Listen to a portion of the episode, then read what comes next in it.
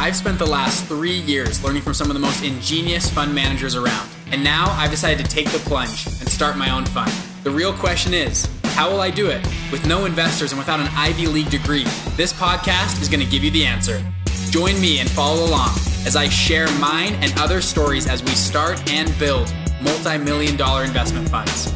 I'm Bridger Pennington, and this is Investment Fund Secrets. Hey, welcome back to the channel. My name is Bridger Pennington. Today we're gonna do a blind reaction to a clip from South Park. Uh, what? My, my video guys are telling me this is gonna be an awesome one. I've launched two funds in my 20s, two debt funds right now, launching a hedge fund.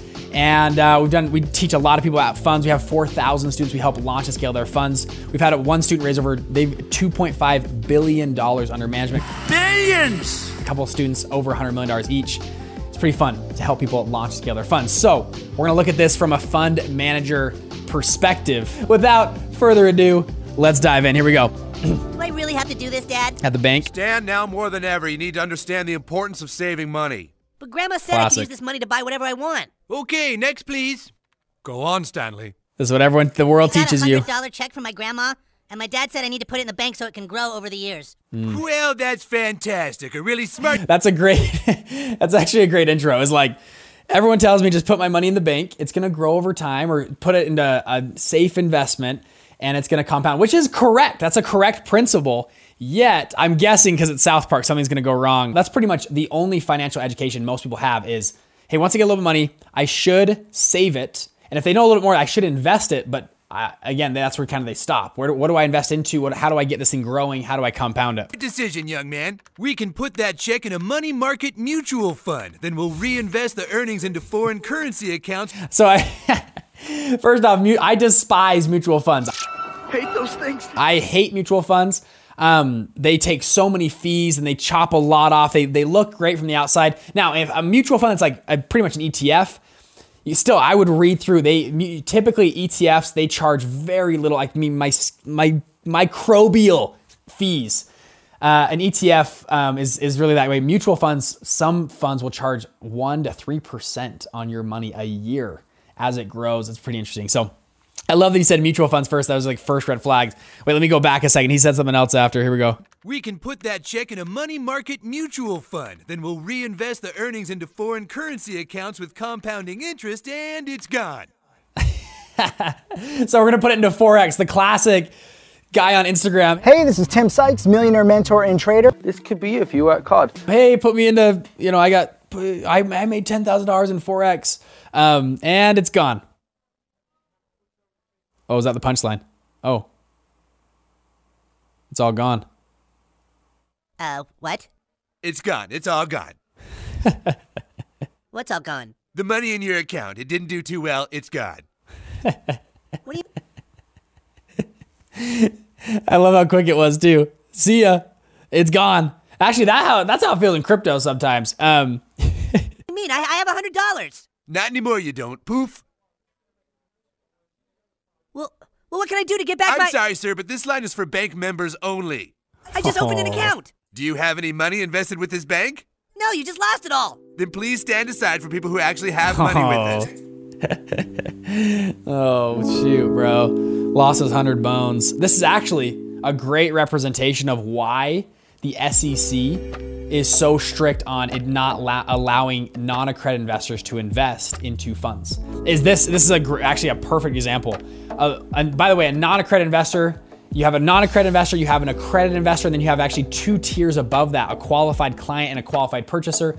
Um, an accredited investor is someone who has a million dollars net worth or makes $200,000 a year or $300,000 a year with their spouse. And there's a few other things that go into that. That's kind of the general look. So a million dollar net worth excluding their home. Above that, you have a qualified client. They have a $2.1 million net worth excluding their home. And then above that, you have a qualified purchaser who has a $5 million net worth excluding their home.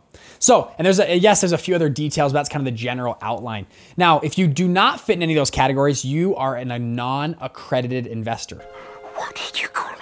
You just you don't have enough money or income to make it into any of those categories. The SEC for the last I don't know 80 years has been very strict on non-accredited investors not investing into private funds, things like this because they typically are not as sophisticated. They don't know how to manage money. If you and, and the, the, I guess what the SC has kind of said is, hey, if you have a million dollars net worth, you understand the risks of investing, and you can probably lose a little bit money and be just fine. And so the SEC has actually said we do not want non-accredited investors investing into funds.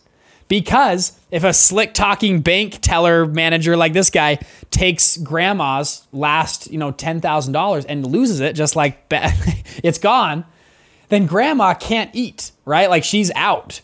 And um, but if he loses somebody that has a five million dollar that person's probably going to be okay, and they're sophisticated enough to figure this out. So that's what the SEC kind of has done. Now, me saying this, as of recent, they've come out with Regulation CF, which is crowdfunding, and Regulation A, which is another form of crowdfunding where non accredited investors can get involved. There's still quite a bit of rules, though, behind them investing. And right now, you have this whole discussion about cryptocurrencies and, and putting safeguards in. That's the purpose. They are worried that unsophisticated investors that are just essentially gambling are going to lose all their money. Now, should they do that?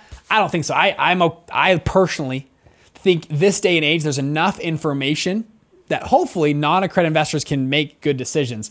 But that's the way the SEC sees it. And uh, I mean, this is a great example though of of him coming in losing hundred dollars in like 0.2 seconds. Um, that's kind of why they do it. Is because back in the 70s, 80s, 90s, all these years, slick talking fund managers have been losing people money forever. And because people don't read the documents, they just get excited. They're emotional investors, and that's kind of how it plays out. So we'll keep watching this. Here we go. Next, please. Hey! Hello, Next Mrs. customer. Barnickel. How are you today? Making a deposit, are we? Great. We can just put that into your retirement account and make it go to work for you, and it's gone. Grandma, I didn't even know they were going to bring grandma up. There's grandma losing her money. Oh, yeah, that's gone. Please step aside for people who actually have money with the bank. Next, please. Dad! Hey, I'm trying to teach my son the importance of savings. You already lost his money? Oh, Mr. Marsh, d- don't worry. We can just transfer money from your account into a portfolio with your son, and it's gone. This line is for people who have money with the bank only. Please step aside. And it's gone. That's awesome. Oh man, that makes me sad though too. I am so sad. I am so very, very sad. Cause like it makes me sad because like not like that's obviously a you know dramatized thing, but similar situations have happened, especially with crypto and NFTs that are just total Ponzi schemes. It's totally happened, and um, yeah, never invest money that you're not ready to lose. It's a good. That's good, especially in crypto. That's what I say. I, I every dollar I put into crypto is like I'm ready to lose this dollar. I will never see it again. And if it goes up, I'm happy as ever. Um, that's a way to look at it for me. So yeah, that, when you talk about protections over from SEC, that's the reason. Is there have been institutions in the past that have done stuff like that. And that's why, if you guys, everyone gets so fussed up, even me on my channel, you guys will see videos. I talk about the SEC, about different rules and stuff. But that's the, that's the, I, I hope, the backlying reason. The SEC is there to protect the little guy. If you look at their documents, really, all their protections happen to protect the, the little guy that's putting in $100, $500,000.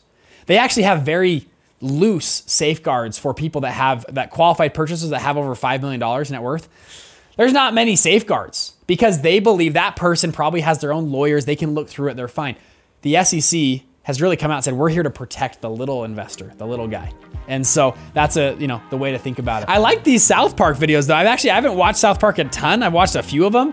It's actually, it's actually pretty funny. I'm have to check out more of them. If you guys like this video, like, subscribe, comment below, and that helps the algorithm, especially the likes on here. Thank you guys so much, and we'll get you guys on the next one. See you later.